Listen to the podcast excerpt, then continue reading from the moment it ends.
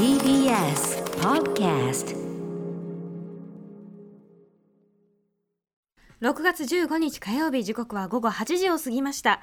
TBS ラジオキーステーションにお送りしているアフターシックスジャンクション。略してアトロク。はい、えー、パーソナリティは私ラップグループライムスターの歌丸です。所属事務所スタープレイヤーズからリモート出演しております、えー、そして火曜パートナーの宇垣美里ですさてここからは聞けば世界の見方がちょっと変わるといいなな特集コーナービヨンドザカルチャーのお時間。今夜はこんな特集をお送りします。題してなぜ日本のアニメーションでは女性声優が少年役を演じることが多いのか特集。by 石田みのりさん。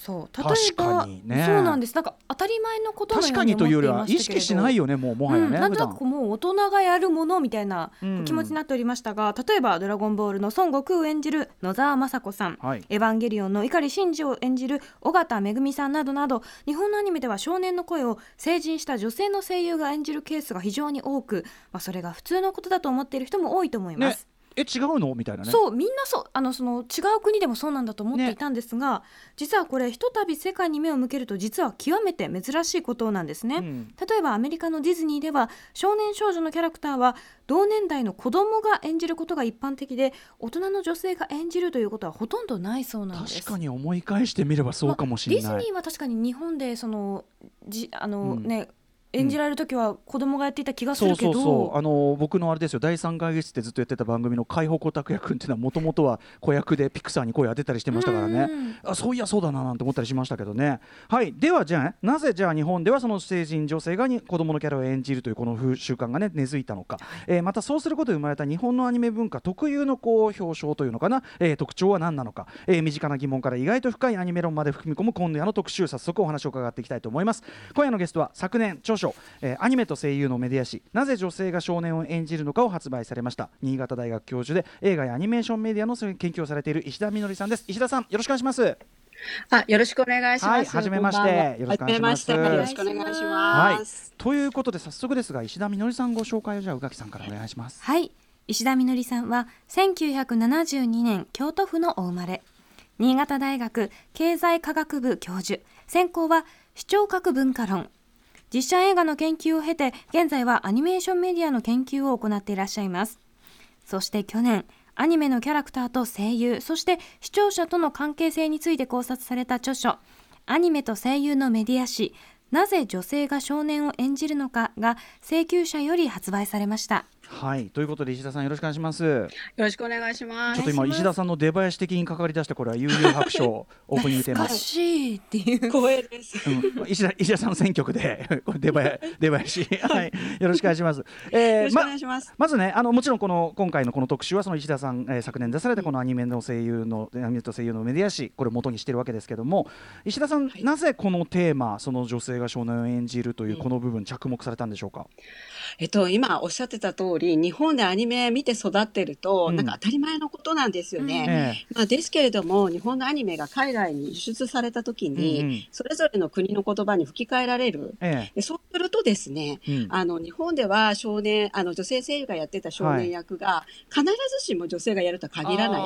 むしろ、男性とか少年の子役が声を当てるってことも結構あって、で特にあの尾形めぐみさんが演じられてきた「うん。エヴァンゲリオン」のシンジ君なんですけど、うん。あの90年代から2000年代初頭の状況を見てみると、はい。北米、南米、ヨーロッパうん。ではですね男性声優、うん。あるいは少年子役は担当してます。なるほど。ででも面白いのが、うん。女性声優が演じているところもあって、うんうん。日本以外に。うん。それはどこかというと韓国と台湾なんですよ。なるほど。近い。東近い。そうですそうです、うんうん。だから韓国と台湾ってやっぱり日本のアニメずっうんとうん。1960年代ぐらいから一緒に作ってきたとこなので、はい。日本のアニメとの関わりが深ければ深いほど、うんうんうん。この配役が普通なものとして根付いてるんですよ。日本のアニメ型の配役っていうところがそうですそうですってことよね。はい。はい、そうです。うんうんで、それで、じゃあ、日本でなぜこういうことが起きたのかっていうのがちょっと不思議になって、うんうんうん調べてみようと思ったのが、この本の最初のきっかけにないりやます。ーこれはね鋭い着目点ですよ、うんね意外と誰も目疑問につけてなかっ思ったたことすらなかったかもしれない。これちなみにその碇シンジ君がねそのやっぱ男性がたとえ少年であっても、うんその声で聞くとやっぱ結構僕その吹き替えのあれって聞いたことないんだけど結構違和僕らからすると違和感あったりするもんですかね？あります。あります。全然違う。うん、うんやっぱり、尾形さんの声あってのってところがあると思う。なんかうんもともと彼って思春期の男の子だから言っちゃえばその男性性は本当はあるはずだけど、うんなんかその男が声やるなんか想像するにねシンジ君のその男性性みたいのが、うんうん。なんかこう嫌な なんていうかなあのキャラクターの嫌な面が こう強く出ちゃったりしないかなみたいな。不安定な感じがうん。女性の声だからこそこうなある種に中中和されてたとこが、まさしく。彼が悶々とするところとかがさ生々しいわみたいな。男の人がやるとね。ね、うんはい、はい。ちなみに、えっと、石田さんもともとそういうあれですか？アニメーション、はい。特にその声優文化みたいなものも興味おありでってことだったんですか、そうですね。もうずっとアニメファンでこう生きてきて、うん。で、子供の頃に機動戦士ガンダム見てて、うんマックベっていうキャラクタはい。ーいるじゃないですか。マクベイはい。あああの声にですね、ガンとやられたんですよ。マクベイやられてる、うん、塩沢兼人さん、はい。そうなんですね。うんあ、なんかこう、締めっぽいっていう。マクベイどんなだっけ、うんうんいや、もう本当になんかね、聞いたら、ちょっとこの人は普通じゃないぞっていう感じがすごい声でわかうん。うんる。うんうんで、そういう演技にすごく気になって、はいそれ以来、こう、なんていうのかな、あの、キャラクターを楽しむときに、声の表現を結構じ自覚的に聞くようになったんですね。はいはい。うん、で、それで、今流れている悠々白書の、うんえっ、と、クラマの声を聞いたときに、またガツンときまして、うんうん。あの、今度は心も持っていかれるみたいなうん。感じだったんですよ。完全にオタになった。で。うん。はい、おたですね。うん。でもその時、クラマの声を、まあ、尾形さんが演じられてるんだけれども、はい。うん。デビュー作なんですよね。うんだけど、こう今までの熱血少年でもない、うんうん。ちょっと限りのあるキャラクターで、はいはいちょっとセクシーなキャラクターでもあったので、うんうんうんうん。ドキドキしてしまったっていうのがあって、はい。それ以来ずっと、まあ、尾形さんのお仕事をずっと拝見してきてて、うんうん。やっぱりですね、あの、すごい演技だなっていうのと、うんうん。尾形さんあっての表現ってうん。実はアニメの世界にはあの必要とされてる女性声優が少年役演じることってすごい重要なんじゃないかなと思ったことうんうん。がちょっと本気で調べてみようと思った、うんきっかけのあの第二のきっかけみたいになります。なるほど、はい。尾形さんもこれちなみにあれなんですね。初めて高校生以上の男子に声をやってた女性声優とも言われるっていうことで、言われてるんですよね、うんうんうん。やっぱりそれまでちょっともうちょっと年齢の低い役とか、うんはい。あとやっぱりこう熱血感みたいな、うんうん。本当男の子らしい子みたいなんだけど、尾形さんのこのクラマって全く違ってて、はい。ちちょっとょっとセクシー儚い感ですよね。じセクシーです、うんうんうんうん。ドキドキしますよね、はいうんはい。わかる。よかった。オタバイブスもねやっぱね パシッとあったりする。ということで、えーお知らせの後どのようにしてでは日本ではねその成人女性が子供のキャラを演じるようになっていったのか、まずはその歴史から意外や意外結構遡るとね、こういうルーツかっていうのがあったりするんで、えーぜひ石田さんよろしくお願いします。よろしくお願いします。お願いします。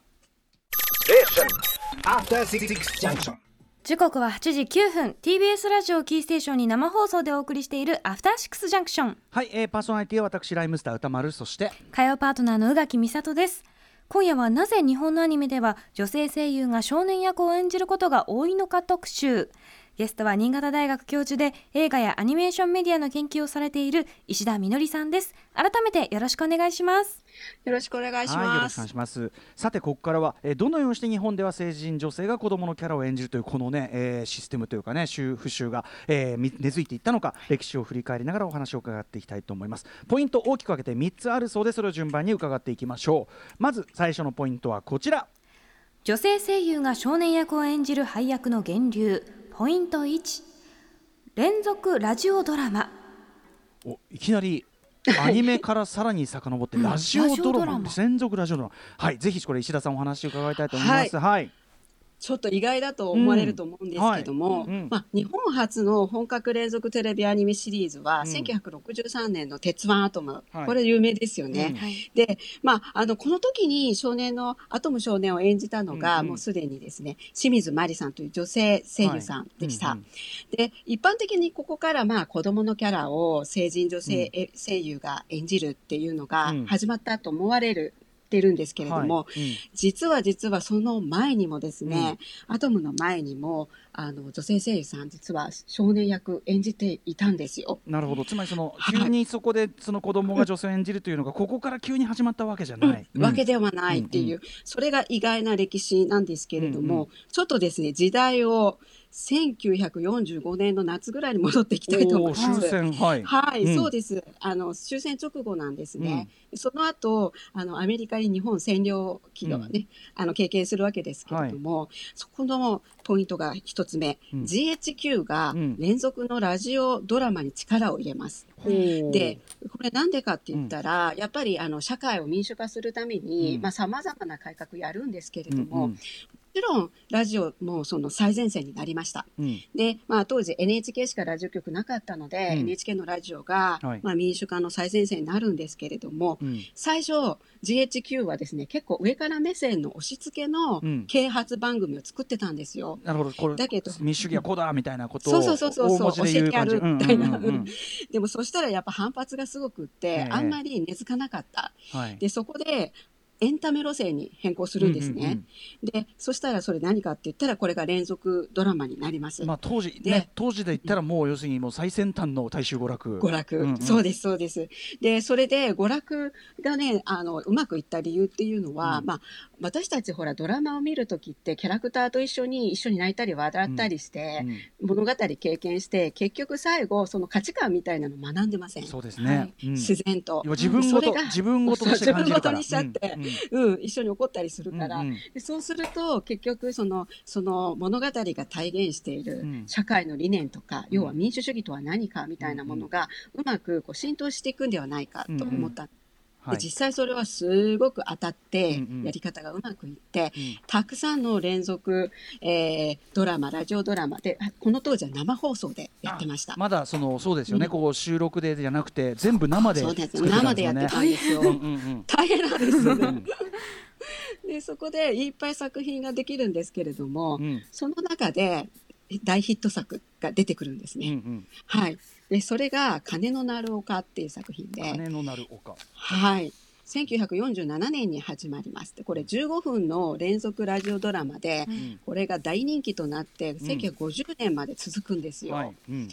で、このラジオドラマってどういう内容かというと、はい。あの当時社会問題になってたのが、戦争で親や、あの家を失った戦争孤児たちなんですね。はい。はい。で彼らを救済しようと GHQ キャンペーン張るんです。でうん。そのうちの一つとしてあのラジオドラマをスタートさせました。う、んうん。で主人公は子供たち。うんで演じてるのも子供たちです。はい。で、えー、とお話はですねその戦争の孤児たちをあのこう、まあ、一生懸命生きていく孤児たちをですね、みんなで助け合って安住の地をですね戦争から帰ってきた福音兵の戦士と一緒に子供たちが作っていく、そういうドラマなんですよ。はいでそれを、まあ、あの作ったのが菊田和夫さんという劇作家の方です。って、うん。うん。彼は実はやりたくなかったそうなんですね。やっぱりうん GHQ の命令でいやいややってた。そ命令でいやいややったところがあって、で半年ぐらいで終わらせるつもりだったんだけど、これ面白いんだけれども、はい。やっぱエンタメだから人気が出ちゃうとやめさせてもらえないんです。よ。えー同じですねあいまだにね。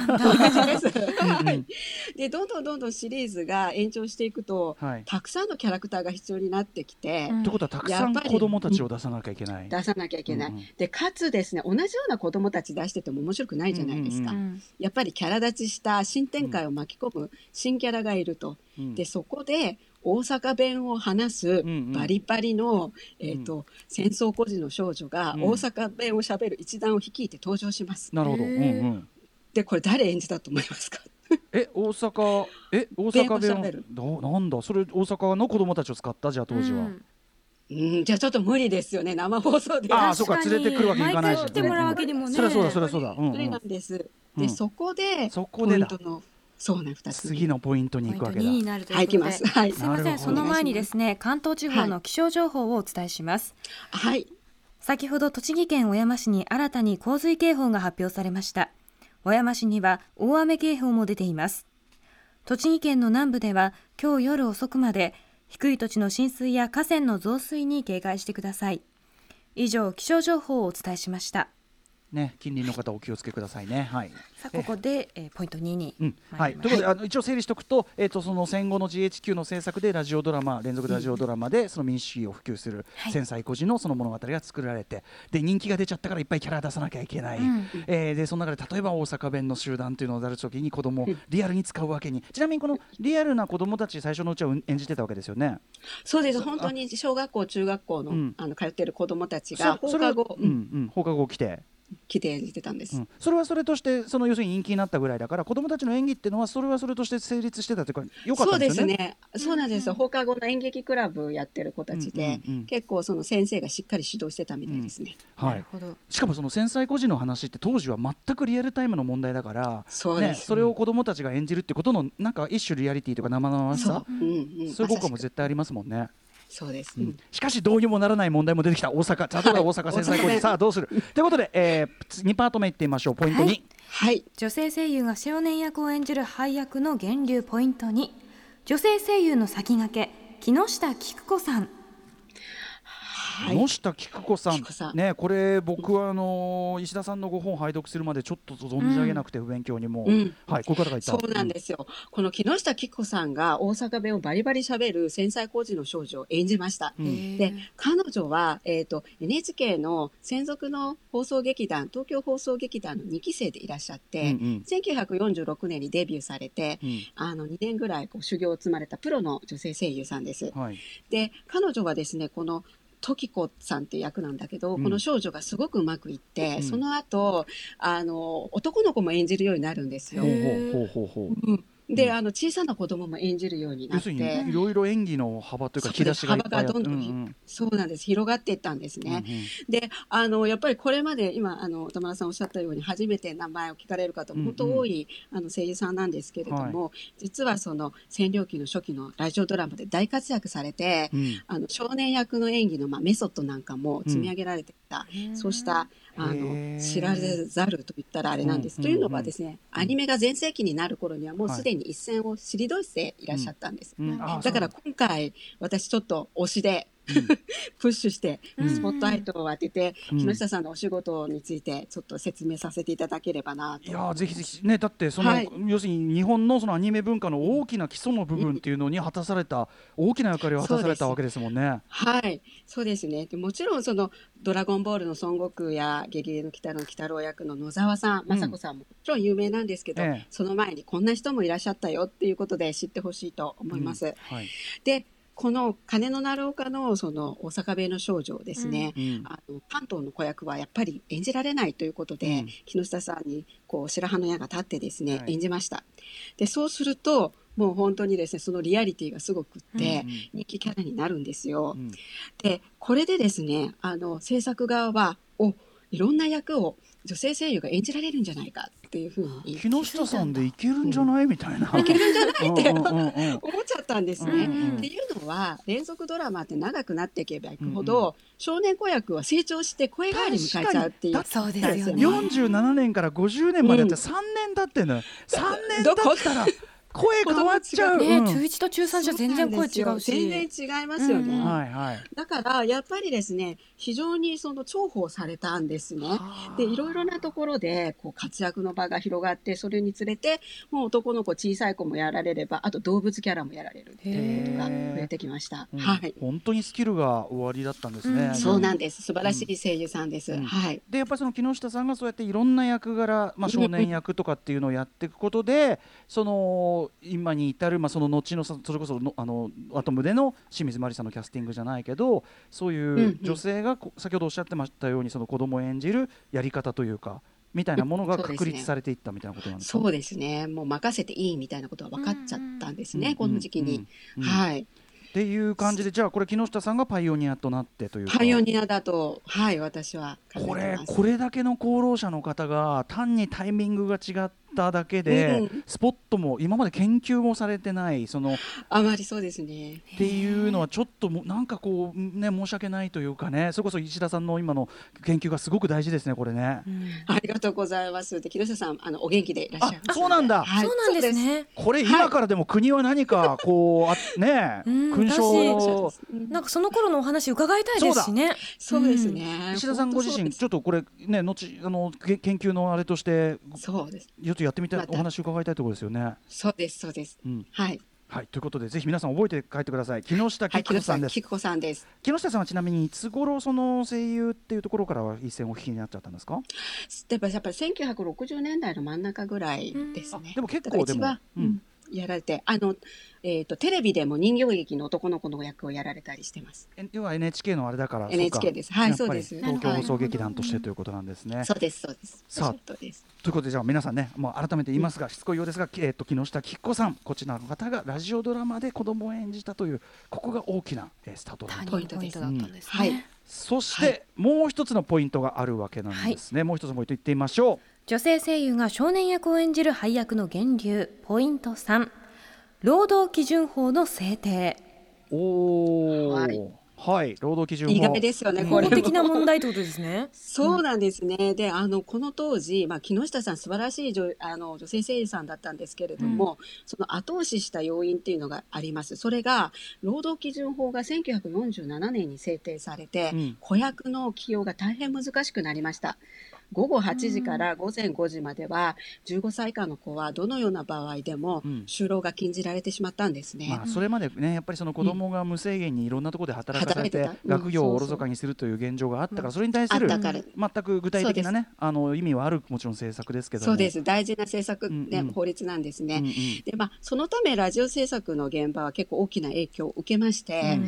で、またその、今おっしゃった通り、学業っていうのも優先させなきゃいけない。うんうん。となると、大変、あの、難しいですね、スケジュール調整が。あそうですよで、ねうん。でそうかしかも生放送とかねそう、そうなんです。大変だったと思います。そうかうん、でど、鐘の鳴る丘は48年3月まで生放送なんですが、はいはい。その後人気が出て録音が増えるんだけれども、生放送にしても、録音の収録日時にしても、うん。台本に書かれてるのを見てみると、やっぱりですね、学校がない時にうん放送、うん、子供集めてます。土日とかそうか、そうですね。で、あと、これ、あと、木下さんが伺えた話が一つ、マル秘エピソードがあるんですけど、はい。はいあの、1947年、8年ぐらいって、うん。まだ GHQ があうん。の局にいて、はい。あの午後8時近くになると局を見回って、子供がいたら返していないように。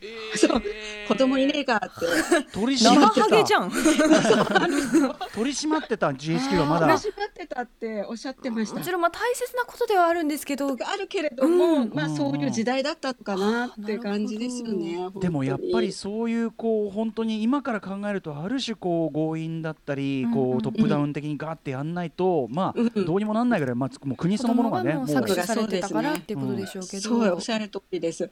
で、だから、あの、午前、あの、すみません、午後8時以降になるとですね、子供たちいなくなると、今度は、ますます木下さんのような声優さんの活躍の場が増えていったっていうこと。忙しくこれが忙しくなったんですね。夜を徹してうん。録音されたりっていうお話も伺いました。これそのうん日本だけの問題じゃないのかなと思うんですその労働基準法的にそうですね。うん子供が働けないっていうのうんは日本だけではないと思うんですけど、うんそれでもはい。海外のものは子役が演じてたんですか、そうですね。やっぱりね、連続ものがこれほど多くなるっていうのはちょっと想定外だったんじゃないのかな。なるほどなるほど思います。一気に増えすぎちゃったこううん、そうです、そうです。うんうん、だから、本当にね、ここもね、研究していくと面白いと思います。子供と子役の関あとは係。ねハリウッドとかだとねもうその現場に先生のあれをつけてそのカリキこれのこれのこれのこれの授業をちゃんと単位を取ってこうでみたいなことがすごく厳密にやられた。上要するにうん予算が要するにうん。あの潤沢だってことですね。そうです。規模が違うっていうのもあったのか、なるほどなとか制作期間もちゃんと長く取ってるとか。そうです。もう一重に一重に金です。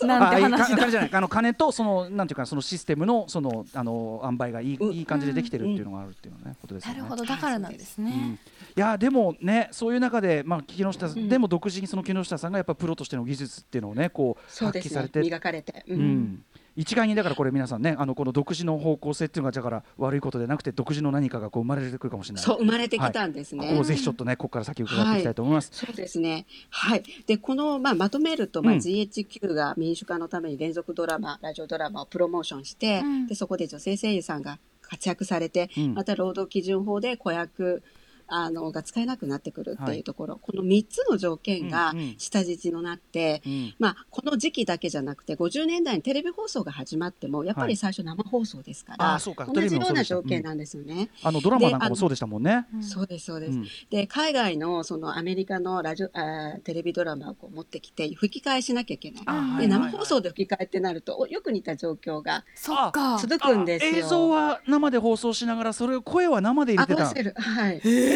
大変。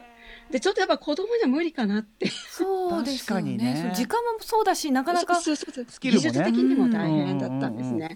でそこで、まあ、野沢雅子さんが、えーやっぱりその、えー声優としての最初のお仕事が洋画の吹き替えのテレビで吹き替えで,、でそうしてあのどんどんどんどん女性声優さんが活躍されていってうんうんの「鉄腕アトム」なんです。そうか。もう50年代いっぱいで映像分野においてもそういう女性俳優が子供を吹き替えるというのがもそう現場では定着していたから。定着していって。うんうん。だからあの鉄腕アトムを始めましょう連続でやりましょうって言った時にじゃあうん誰にアトム君やりますかって言った時に、あ女性がいいんじゃないんですかっていう選択肢は、うんあの多分普通にあったんじゃなないるかと。ほど。なるほどね。うん。珍しいことでは突飛なことではなかったっていう、なるほどね。そううんかそうか。そういう、はい、うんうん。条件が重なって日本の連続テレビアニメではうん。女性声優が大活躍する素地が出来上がっていたと私は考えてます。はい、あの研究もちろんね石田さんの研究の結果ですから。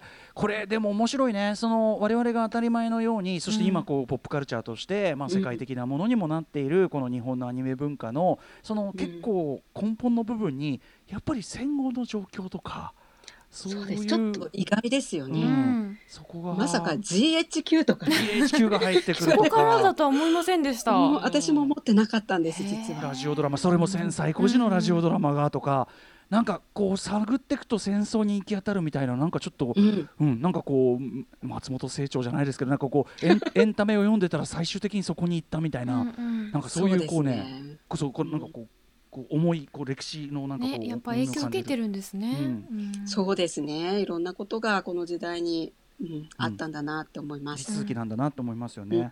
うんはいということで、えー今までねそのねここまでこう女性なぜこういうキャスティングになってきたのかというところ歴史を振り返ってきました。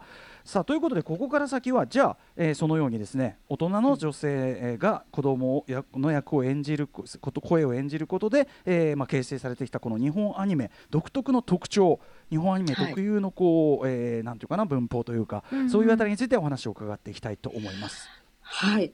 そうですね。あの戦争って先ほどから出てるんですけど、日本のアニメって戦争もの多くないですか？これあのーね。うん。この番組でもアニメ評論家藤津亮太さんアニメと戦争というね素晴らしい本を出されました、まさに出されてまあのさしく。振り返ってみると戦争ばっかしてる。そう。そうなんです。なんかもう当たり前のように思ってたけどよく数えたらめっちゃ多い、ほぼ戦争ですよ、うん。めっちゃ戦ってる、うん。てるでしかも少年少女が戦ってません。そうですね。ロボットアニメなんかでもね。そうですよ。でこれって実はこ実際の子役さんに戦争を演じさせるってきつくないですか？いろんな意味で。そのもちろんトラウマになっても困りますし。そうなんですね。なんか聞いてる側もなんかしょ少年兵的な痛々しさが出てきちゃうっていうか、うん。そうなかちょっとすごい社会問題みたいなのが。そう。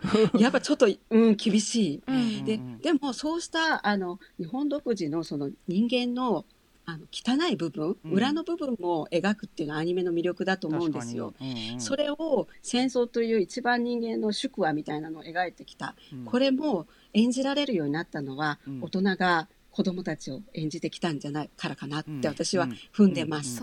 そののなんかまあ機微みたいなところってなかそうでなかすね。大人じゃないと出せない部分もあるのかもしれません。あとその一つそのまあアニメそのもアニメという手法そのものもそうですけど、うん。一種その抽象化っていうかそのうん。実際の戦争に対して絵も抽象化だし、声も少年をその女性が当てることで一種抽象化っていうそうですね。ことが可能になる、で抽象化してるから描けることがあるというか、ん。そうですね。あのリアリズムでやりすぎると見てられないみたいな。そうですね。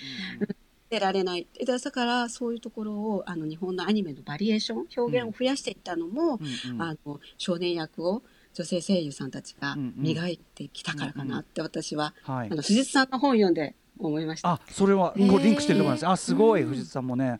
でもまさにおっしゃるその感じでだから生々しくて見てらんないし逆に言うとその、うん。そういうこう抽象化されたキャラクターがが演じるエンタメだからじさっきおっしゃった自分事として感じられて余計ドスンとくるってこともあるし、うん。ね。だからエンタメとしてはいろいろこういろんな面で都合がいいっていうか、なんかその感じはありますね。確かにね。そうなんです。うん。で、あと、まあ、その戦争とも関係してくるかもしれないんですけど、本当にいろんなキャラクター演じが出来上がってるんですね、ええ日本のアニメーションって。はい。で、例えば、あの、尾形めぐみさんが演じられた美少女戦士セーラームーンのうんうん。セーラーウラヌス、はい。天をはるかさん。き。うん。でもね、本当にいや女性もうの支持がもう本当にほぼかっこよくてみんなの初恋を奪っていったのでは、そうです、本当に。で、あの、彼女のせ、ね、その、このキャラクターは女性、性自認女性で、うんうん。で、いつもでもバリッとかっこよくて男装していて、強くって、でう、ん。あの、気高くって、で、うん。女性のね、講師ともにこう一緒にしている、みちるさんという。また素敵な女性パートナーがいらっしゃる。そうなんです。それにね、も う涙出てきそう。そうなんですよ。どれだけこう多分ある、あの、一定世代の女性たちは勇気づけられたかうんって私は思う。うんうんね。なんかこう女の子だからこうしなくっちゃとか、うんうん男の子だからこうしなくっちゃとか全然こう取り払ってとにかく人としてかっこいい。でね。その演技もやっぱり少年役のその蓄積があって、うんそれで女性キャラクターを演じられてるっていうのは、うんうん。すごいこれ日本アクロバティックなこう離れ技がそっ素晴らしいなと思ってます。だからこそのあのミステリアスというかど、ん。本当にその本人も別に決めてないし、そのキャラクターとしても決めてないし、見ている側も側もその男性的なのか女性的なのかっていうのが全然こうつかめない、うんでもウラヌスははウラヌスでかっこいいっていう、うんそう語りが止まらないんですけど。止まりませんね。止まりません。でねうん。でそれをあの海外のアニメファンの方とちょっと話したことがあって、うん。はいはいスペインの方なんですけど、まあ、セクシャルマイノリティの方なんですが、やっぱり美少女戦士でセーラームーンってすっごい勇気づけられたそうなんです。いろんな人間の生き方っていいよね。うんありだよねっていうふうに、すごいやっぱり思春期微妙なそのお年頃、うん悩みの多いお年頃の時に、あのセーラームーンの特にウラヌスには、うん、力づけられたっていう方結構いらっしゃるんですよ。そっか。あのうん。うんうんはい。はい。あとあの尾形めぐみさんで思ったのはあのゆきとさんも、そうです。ね。おっしゃる通り。カードキャプターさくらのゆきとさんも、うんうんうんあの演じてらっしゃって、ゆきとさんもまたちょっとこう非常に女性的な男性というか、うんうんうん。あのその部分もあ確かにだからこそかなって思いました。ですよね。だから本当にいろんなキャラクターが自由に生きてて、うん。で、またそれが皆さんそれぞれに素敵なんですよ。うん。はい。だからこれってやっぱりすごい日本のアニメのはい。大事なとこじゃないかなって。えー僕はお話伺ってて思うのはだからその例えばアトムとか、まあ、少年とか、まあ、なんか性的にまだ微文化である子供っていうところで女性が演じるっていうのはまずはそこに一つこうフィッティングフィットの良さっていうのがあったと思うんですが、その尾形さんが先ほどそのある程度要するに思春期以上の、えっとうん。男子を初めて演じられたっておっしゃっててそのおのおのの先ほどのだからあのゆきとさんであるとか、うん。あのはい。ウラヌスであるとかっていうような、そこがさらに一歩進んで、その役柄のそのなんていうかなジェンダー的なそのなんていうかな、ん。一種曖昧さというかその、線引きを明瞭にしない感じっていうのにも有効に働くというかだからキャラクター描写の進化というのかなそこにもフィットしたというかそうですね。尾形でそれがやっぱり、尾形さんってだからすごいですねそう考えるとそこですごい方ですよ。一歩進めたっていうか、本当に偉大な。うん、あの木下貴子さんが開拓したその日本アニメ式のその声優のイズムを一個先のなんかそう進化させた。進化させたのが尾形さんだって言い方できるぐらいですねこれね。聞はい。もう本当心から尊敬してます。わかります。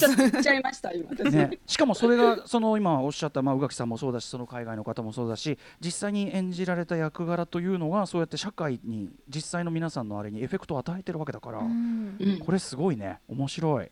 面白い。うんうんうん。で、やっぱりそれが日本のアニメすごく面白いんだっておっしゃる海外ファンの方の、うんううん。ん根幹にありますよねきっと。なるほど。ねなんか全然意識してなかったけど、そう言われるとなぜそこに心が動いたのかがすごくこう、うん分かるようになりますね。うんうんそうですねなんかいや本当大事にしていきたいです。そそれとね裏表の話でさっきの新次君がやっぱりその尾形さんであることで女性であることでこう、まあ、中和っていうか、うんこれ男が演じてるとすごくその男面が強くなると。こうこの描写はちょっときつくなってくるなとか、うん。なんかそういう一方でこともあった。子供には言わせたくない言葉があったりもするし。ありますねいっぱい。そうだよね。あいろんな意味でじゃあその日本アニメのその大人向けの方向でこうなんていうか複雑な内容も描けるように進化してきたというところともフィットが良かったっていうことですね。そうですね。本当に、うん、もう90年代って日本のアニメの黄金期だと思うんですけど、うん。そこにはこういうあの少年役の幅がどんどん広がっていく。それを演技で、演じていった女性声優さんの活躍ってすごく大きいと思います。なるほど。どな。はい。さあということでこれあの先ほど海外のファンの、ね、話なんかもありましたけどこういう日本式のアニメキャスティングつまりその、えー成人女性が子供、えー少年を演じる、うん。えーこれ世界への影響度っていうのはあったりするんですか？そうですね。あの特にアジア圏は本当面白い状態になっていて、うんうん。でみんなそのビジュアルの面キャラクターデザインとかい視覚的な演出ってやっぱり日本のアニメうん。広がってるっていうのはええ皆さんご存知の通りなんですが、実は声もうん。やっぱりあのこの少年をあー役をですね女性声優さんが演じるっていうのが、あの韓国中国台湾でやっぱり根付いてますよね。うんうんうん。であの韓国中国台湾のそのファンの方と喋ってても、はい。あれ？普通じゃんみたいな同じ反応なんです。よ。うんあなんかそ特別なことっていうぐらいみんなこう慣れ親しんでいて、はいはい。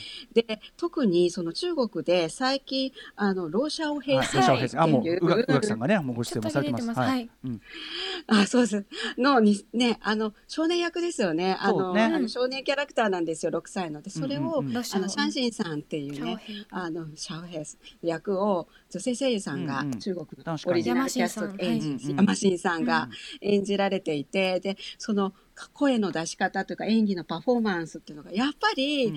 こう私たちにすぐフィットするような、うんもう本当にあのなじしもう一緒に育ってきたなって感じがする、うんうんうん、だからそういう表現が中国のオリジナルアニメとして出てきてて、はい。でまたそれが日本で公開される時にはやはり女性声優さん、うんうん。花澤香菜さんが演じられていうんうんて、うん。こう日中のこう交流みたいなものが新たにまた出来上がってきてるから、文化ね。やっぱり文化がねだから作画だけじゃなくて声の演技とか、うん。キャラクターのその広がりみたいなものも、うんうん。実は共有してんじゃないかななんて、うん。私はこの、うん、うんうん。現象面白く実は興味深く見てます。ねこれやっぱその、うん。いろいろその政治学的なその政治的なそのあれはあるけども、うん。やっぱり昔から、うん。もちろん当然中国文化の影響を日本はねうん。これ以上ないほど受けてきたわけで、だからそうこんな感じでもお互いその影響みたいなのがこう行き来がなかったわけもなく今みで、うん。今の時代だったらなおさらっていうか、うん。だからロシア語なんか本当にあれあのキャラクター女性声じゃなかったら違和感感じますよやっぱし僕ら。って思っちゃいますよね、そうそれか、もうまあ、子役かってことになってくると思いますけど、うん、ううん。ん。なんかだからあ同じ文化圏なんだってことがすごく自然にもうすっとわかりますよねね。お互いに、うん。うん。同じこうなんていうかな同じご飯食べて育ってきたね、うん。うんみたいな感じがあってすごいしますねそれはね。うん。うん。はい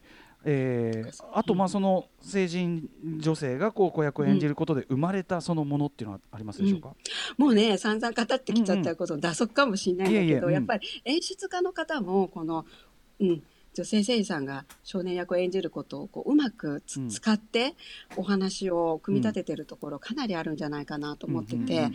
これどこまでっていうところどうなんでしょうかね。あちょっと待ってあのじゃあ要は今 何を石田さんが言いよどんでらっしゃるかというととある、えーとある。ねままあいいよいいよ。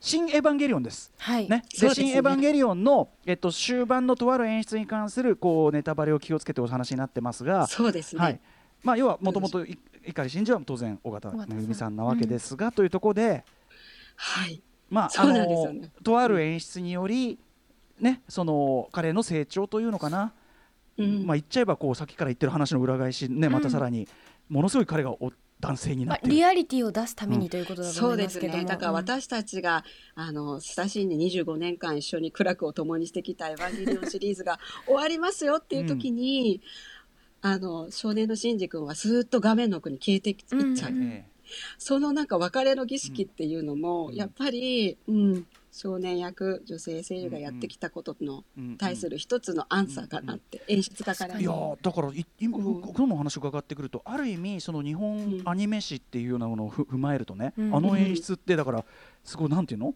こう、うん。お終わりです。ここで終わりですのもうこれ以上ないメッセージでもあるよね、うん。本当にね。そうですね。本当寂しかったですけど、私は。うんうんうん いまだにちょっと涙ですよあのお親ご親心的なのもあるよねもうね、うん。こんな こんなにこんな。こんなになって。でありがとうみたいな。でもさなんからば。さらばあのでもやっぱりそれは「エヴァンゲリオン」という虚構の中のうんうん。少年だったんだなって。そうですね。そこからねこれちょっと気をつけながら言いますけど、その新エヴァンゲリオンの最後だからそのシンジ君が、まあ、ある意味こうリアルの世界の、うんうんまあ、その成人した、まあ、当然大人の男としてなってくる。だから僕はそこに「お前大丈夫か?」と、うん。お前その今 今のお前のモードだとその普通に悪い有害なその男性的な方向にね行きかねんぞ大丈夫かと。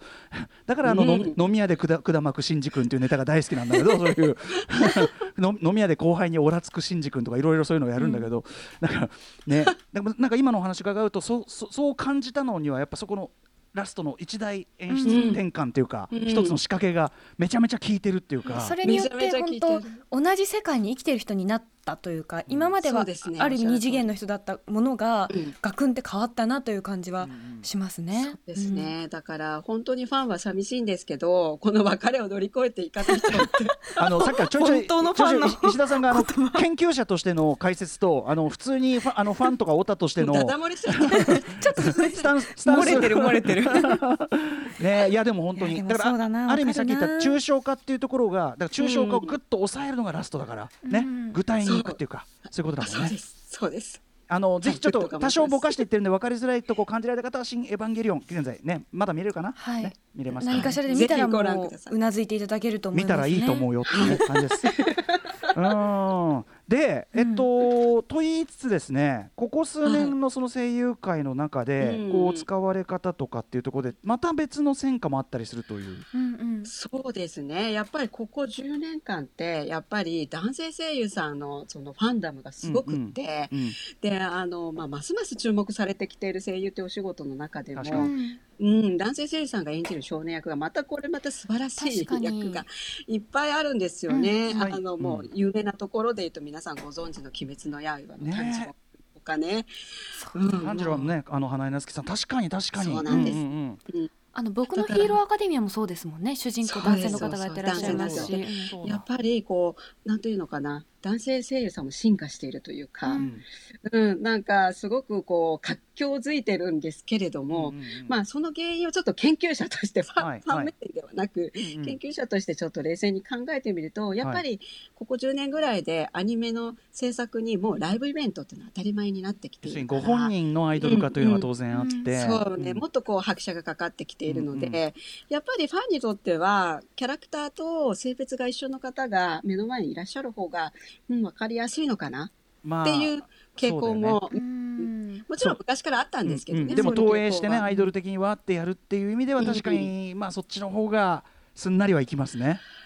うん、その分かりやすさもこともあるのかな。でももちろんですねそれは全然その男性声優さんの演技がどうのこうのって問題ではなくて、その問題ではなくねもちろん。そうい。う、はいそう相乗効果でこう今その男性声優が演じる少年役も非常に盛り上がってるみたいなところが私は見てて思います。まあそれいいい意味で言えばその、うん、選択肢が増えたって言い方もできる。増えた、ですよね。うんそうです、うん。うん、っていうこともありますもんね。そうですね。まあ、ただ一方でこういう歴史をちょっと調べた人間としては、うんうん。やっぱり日本があのアニメが連綿と大事にしてきた、はい。その女性声優が少年役を演じることの意義っていうか、重要さみたいなものもうん。なんか忘れちゃいけないなっていうか、うんこれからもなんかぜひぜひうん。残っていってほしいな、うそれであの女性しか演じられない少年役もやっぱあると思うんですよ。うんなんかうん。それこそ鬼太郎はやっぱりなんとなく女性声優さうんんの方がなななんだろうしっくりくる。そうだね。しっくりき今ねますよね。沢城みゆきさんやってらっしゃいますけど。そうですそうです。うん。うんなななんだろうなんかすごく私これ個人的な また話かもしれないですけど、うんうん。キャラクターって二次元だから、うん。理想のある種の形なんだけど、うん。そこに女性があの演じることでプロの技として演じることで、うん。そのキャラクターの完成度が高まるような気がするんですなるほどなるよ。ほど。うん。なんかリアリズムっていう楽しみ方ももちろんあるんだけれども、一方でなんか本当に完成されたうん。あのこうまさしくこの世のものとは思えないような、うん なんかそういう表現ってやっぱりうん。大事だなっていうかこれで日本のアニメが進化してきたのは事実だと思うんで、うんうんうん。ぜひぜひ、うん、なくならずにいてほしい。こう人ならざる少年っていうか年若いうん。そのなんだろう男性的な生き物は、うん。特にその女性声優の方がやってることがもしかしたら多いのかもという気持ちになってきました。気もしますうん。あね。のある種こう、まあ中性的っていう言葉は昔からそのある種こうそういうこうなんていうのミステリアスな魅力としてね、うん。語られることも多かったからそういう美意識の部分っていうのも当然あるし、うん。だって孫悟空も、うん。まあ、人地球人ではないし、まあ、だからまあある種こうそうだよね。リアルから離れた抽象化、僕今日お話伺っててだからその、うん。その今回はその女性のえ女性の声優さんが、うん。大人の女性の声優さんが子供を演じるという話からいろいろお話を伺いましたけど、はい。もう今までその意識してなかったそのこの声はなぜこの年齢のこの人がやっているのだろうみたいなところって、うんうんうん例えばドラえもんも女性じゃないですか。うんでも最初初代はおじさんでですよね。うん。とか要するにそれがもともとが中年男性のイメージだからドラえもんは最初はなんでかそれがなんでこう変化してきたのかとかあと僕がよく言うなそのあのプーさんは熊野プーさんはおじさんの声だと。うん。でうんあれはおじさんの声であることによってその、うん。もうもはや成長しない感が出てあれが不憫不憫を増してるんだみたいな。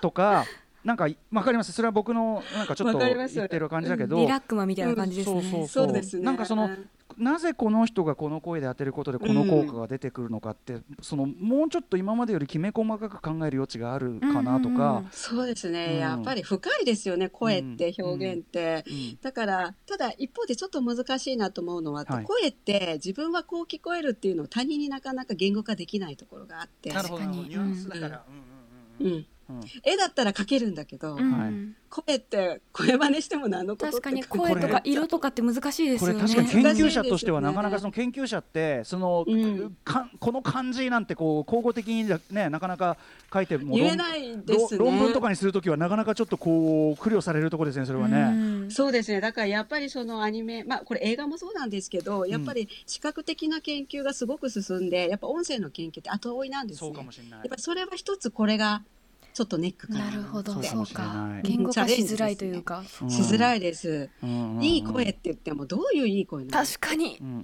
いい子でもいい声やねんみたいになりますよみたいなね。言いたいんだけど、でもその声が醸うん。すそのい一定の何かっていうのは当然そのうん。キャスティングしたその要するに演出の意図の中に間違いなくそれは絶対にあるわけだから。だからそこをこうきめ細かにまあ研究されたり僕であればそのまあなんていうのかなこの作品解説の時にこうきめ細かに表現していくみたいなのはっていうね、はい、ちょっとこう、僕は石田さんの今回のその研究のそのご本とかはい今回のお話を伺って、ちょっとこう自分の中の精度がちょっぴり上がったかなっていう気がうん。いえいえ嬉しいです。します、すごい。それで本あとやっぱり声いい声っていう声うんうん。も実際その声優さんだけの声だけじゃなくて私たち視聴者オーディエンス一緒に作り上げてきた声だっていうのも思います。それはやっぱりその流行りの声っていうか、流行りのキャラクターっていうのいる通り、うん。こういう声が今いいんだよねみたいな。声の流行り、えい今今例えばこう大きく言ってこういう声が流行りとかってあるんですか？どういう声なんだろう。どういうこと？やっぱ花江さんの声はああ。うんうん。まあ割と少年性が残っているまっすぐな声という感じがしますけど。で。うん。でかつなんかこう天使みたいな声もすればちょっとうん。あのリアリズムが出てくるでもところもあったりして。ねオートタクシーみたいなうんおじさんのうん。役もおじさんって言ったらいいのかああれはねあれはだからそういう意味ではカウンターだもんねそういう、う ん俺でもね今うん伺ってて思ったのはねだからその声の高さの流行りって絶対あるはずだろうと、ありますよ。時代によって。確か全に。然違う。で音楽も実はその要するにうん。この間ゴスペ、もうちょっと前にゴスペラーズの村上君と話してて90年代は全体に高いんだよキーがみたいな、うん。でも今はなんとかでうん。だからそのキーのによる時代感の表現みたいなのも絶対にこれ、うん。せ声優のセリフももっと言えばセリフ回し全体にうんうん。あるはずありだし、ますよねこれも面白いな。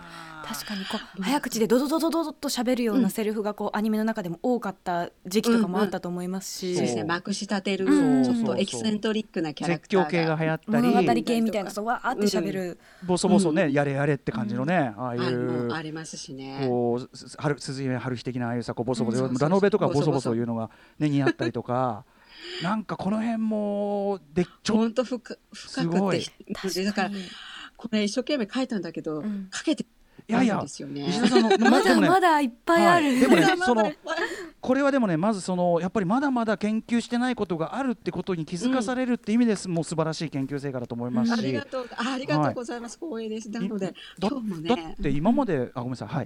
うん今日も言えなかったこといっぱいあるしでもえ？まだまだ書けてないこともいっぱいあるしでいやうん。ーあのいっぱい聞かなきゃ。いっぱい聞かなきゃ今後もいっぱい聞かなきゃ、石田さんちょっと。でも多分止まんないですよね。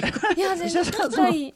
あのちょっとあのいいですね。その宇垣さんとのそのオタバイブスの相乗効果でね。ウラヌスの話したいです今ね今今はちゃんとしてる段階なのかあのファンなのかみたいな。ちょっと微妙なね、ちょっと危ういところはかなり今日の。いやーこれがいいですよ。とっても楽しかったです、はい、あのはい。石田さんだからこれあのまあ今回はあのこの番組あの初めてご登場いただきましたけど、今後ともちょっと引き続きちょっとまたなんかいろんまなた何か機切り口で。いやば。いろいろできるわこれ。はい。ありがとうございます。ありがとうございます。いただければ、はい、ありがたいです。はい、改めまして今夜は、えー、なぜ日本のアニメでは女性声優がはい。を演じることが多いのか、石田美奈さんにお話を伺いました。最後に石田さんからお知らせ事ありますか？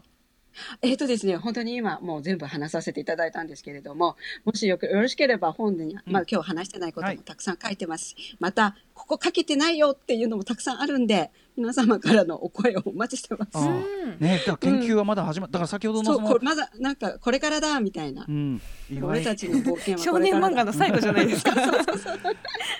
改めてじゃあアニメと声優のメディア誌なぜ女性が少年を演じるのか、えーこちらはですね、えっと、税別2000円で請求者より現在発売中です。ぜひ。はいただ同然ただね同然ですねていうかこのねこのま学びに対してはもうほとんどお金もらってもに対して同然もお金を払いたいだから払うっていう感じですね払っております。はいもありがとうございますもらっても同然。